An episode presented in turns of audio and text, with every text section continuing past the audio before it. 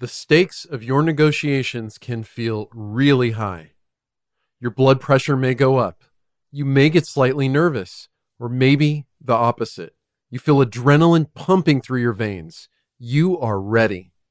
What's for sure, though, is that the stakes of your negotiations are never as high as the stakes of a kidnapping.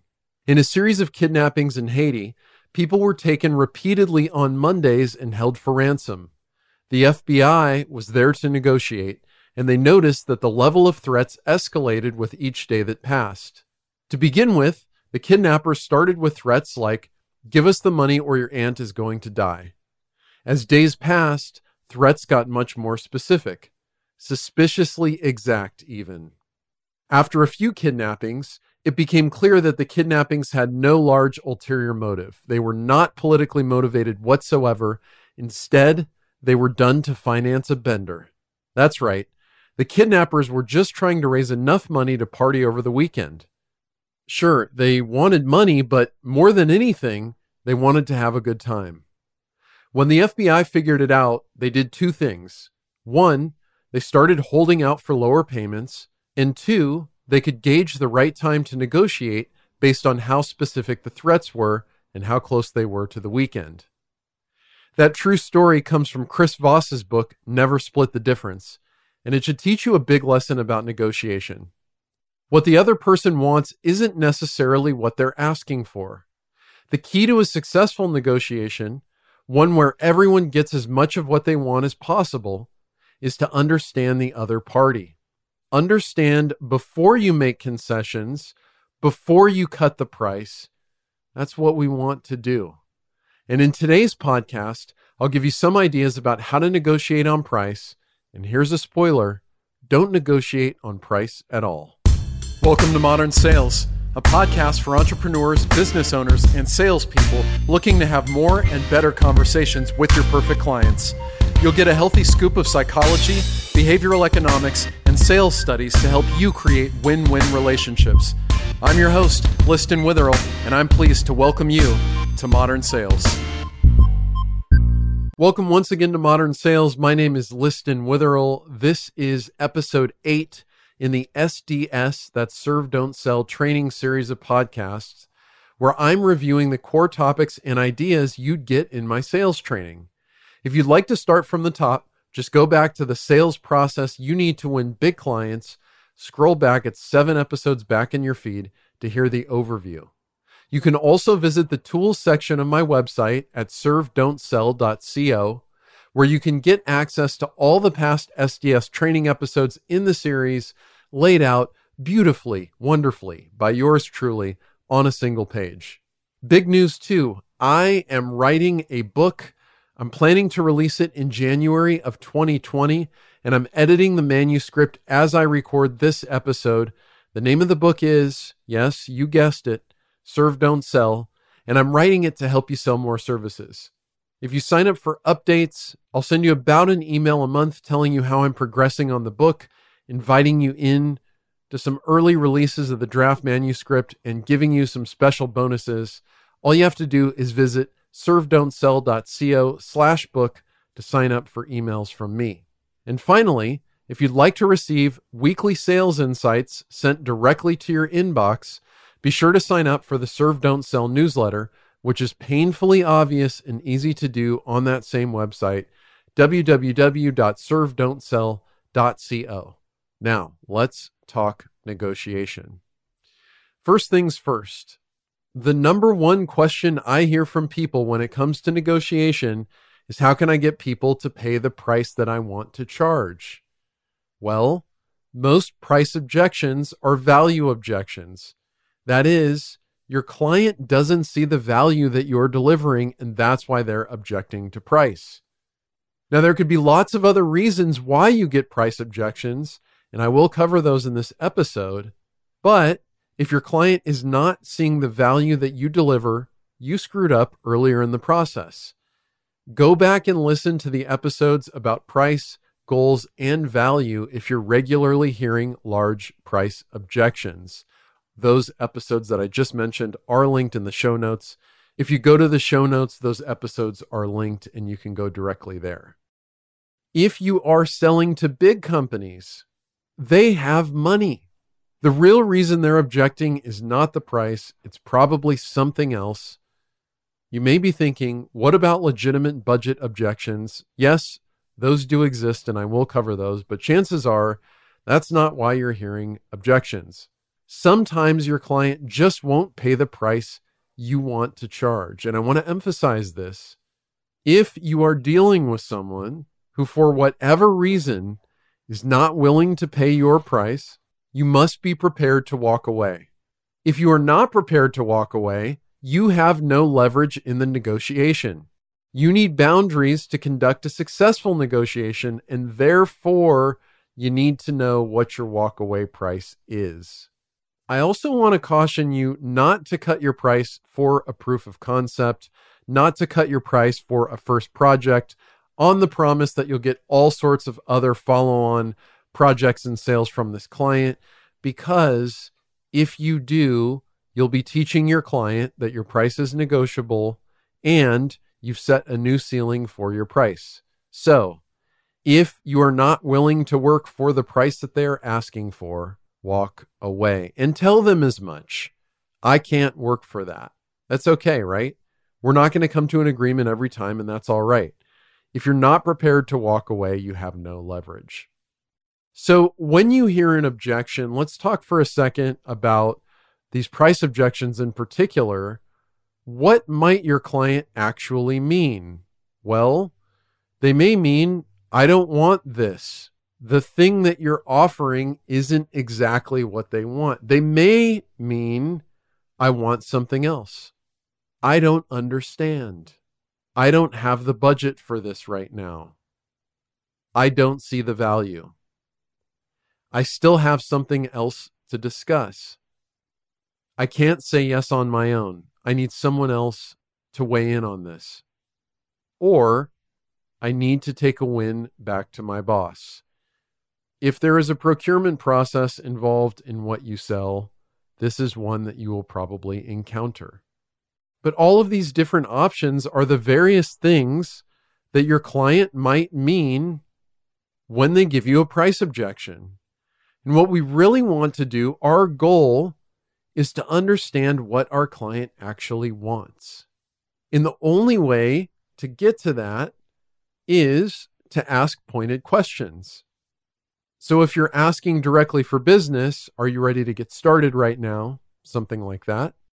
And the client says, I am, but the price seems a little bit high. Then you might ask them, what would you need in order to make this work? And if they hesitate at all, it's probably not a price objection. No matter what they say, you're going to follow up with a question like, and what would that do for you? If you were able to cut 20% off the price or whatever they're asking for, why is that important? And just to pay less is not a good answer. We want a substantive reason, right? Because otherwise it's totally arbitrary and maybe they're just looking for a win. So, what we want to do is understand what our client really wants. And in the last episode, I gave you an isolation technique. So, what we want to do is really understand is this the real objection that's on their mind? And the isolation technique I gave you is called the let's pretend statement. So, in order to isolate, you just use a let's pretend statement to determine if their stated objection is actually the main thing on their mind or if there's something else that they need to discuss too. So the way that would work with price is if someone says, I love this, but I would like to see a lower price, then you could say, let's pretend for a second that I can deliver it exactly the price you want. Would you say yes right now? What that question will do is challenge your client to let us know is the price really what's going on or is there something else? And it's fine either way. It doesn't matter. We want to be unemotional during these conversations. Any objection that our client gives, any pushback, any hesitation, it's no reflection of us. It's simply part of the process that they need to go through in order to make a buying decision. And our job when we serve, don't sell, is to be there to help facilitate that process. So, if you use that let's pretend statement, you're more likely to uncover what the real objection is. Now, if you'd like a full template on how to address objections, go back and listen to the last episode, and that is linked in the show notes also. When you use your let's pretend statement, you'll be able to understand what the true objection is. Only two things can come of this. One, someone will say, Yes, if we could solve that price issue or whatever the issue is, then I'm ready to move forward. Okay, cool.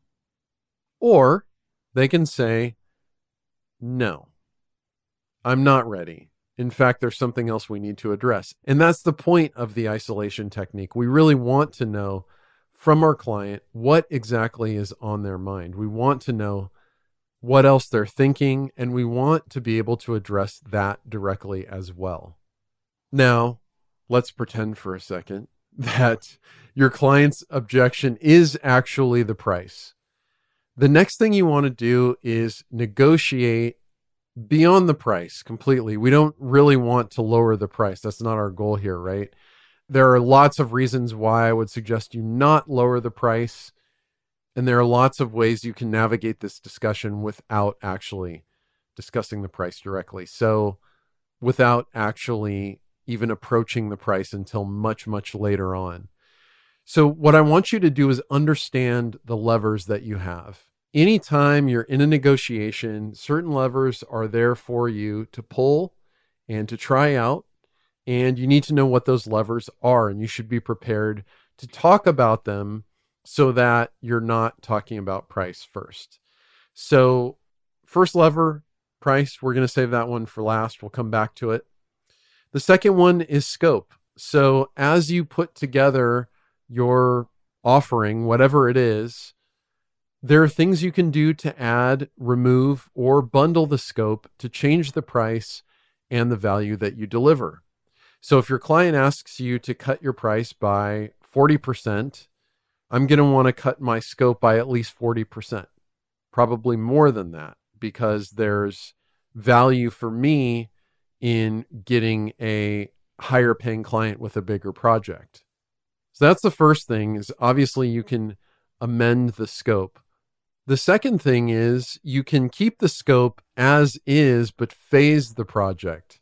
So if you could break the project apart into two or three parts over many months that coincide with your client renewing or securing more budget, that is one thing you can do without having to alter the price whatsoever. You're just altering how you invoice them and how that cash flow is hitting your client. So phasing is a big one as well. The next one is timing. When is this project going to start?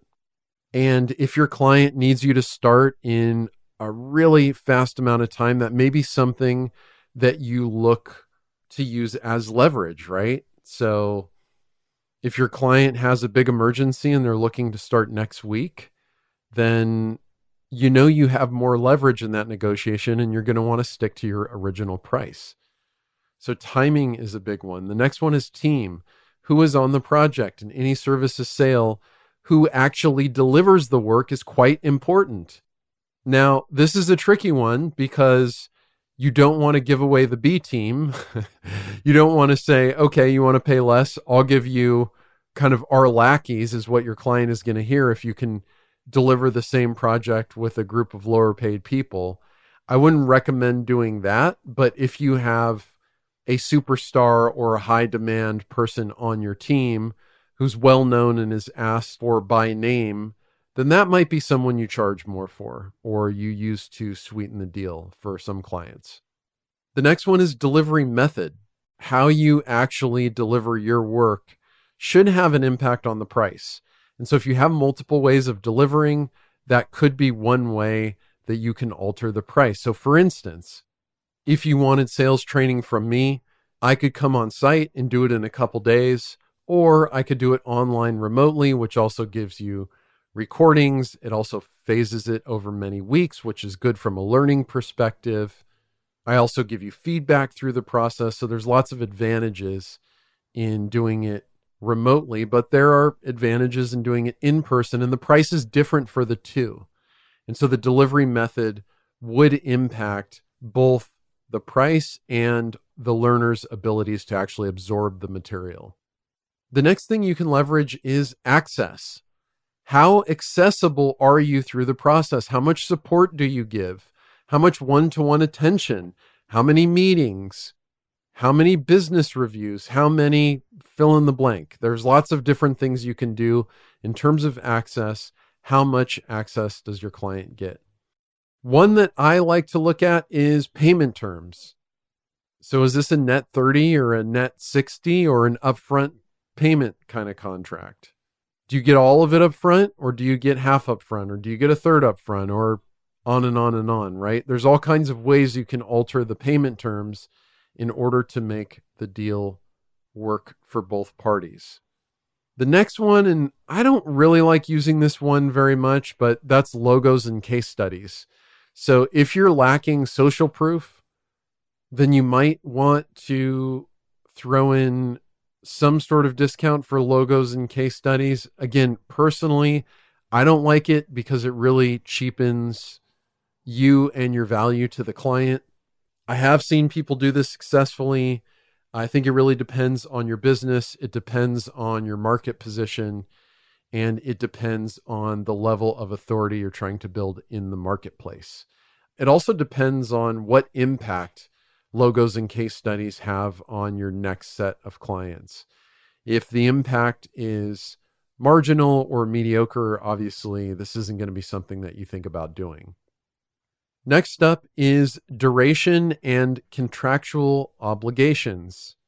So, if you have risk mitigating features of your contract, a satisfaction guarantee, a level of support, kind of a warranty attached to what you're doing, and how long exactly that is, that should affect the price as well.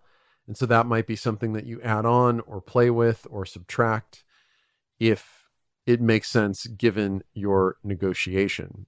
So, lots of different things you can do to pull levers during those price negotiations. And what I really want you to do is be clear about what your levers are going in so you know what you can pull and what would be most likely attractive to your clients.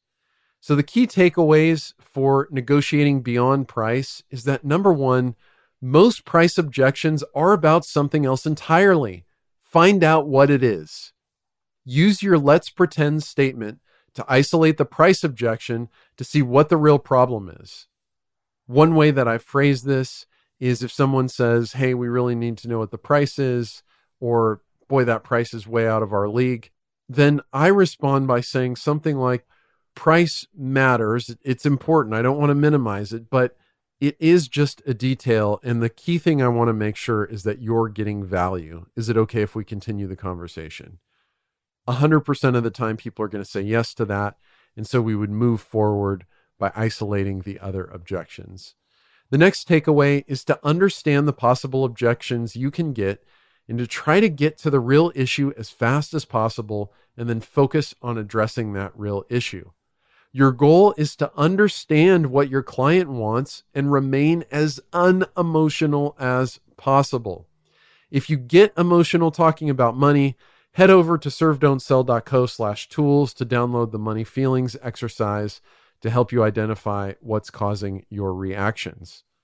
Next, know your levers going into every price negotiation. If you're an individual seller or contributor, know what you can offer during a negotiation. If you're a manager, prepare your team with the objections they're likely to get and the levers they can use during negotiation. And finally, do a post mortem self evaluation each time you go through a negotiation. Ask yourself, what went well? What did I miss? How emotional was I? And what can I do differently next time?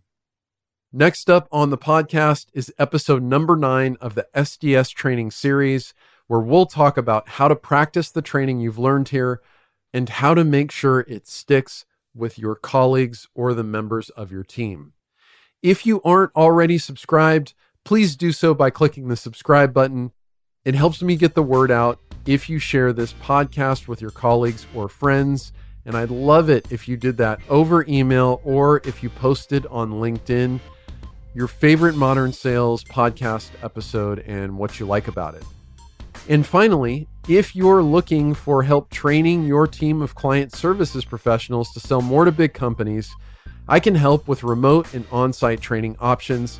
Just head over to servedon'tsell.co, click the contact button, and you can fill out a quick form to begin the conversation. Thanks so much for listening. I'm Liston Witherill of Serve Don't Sell, and I hope you have a fantastic day.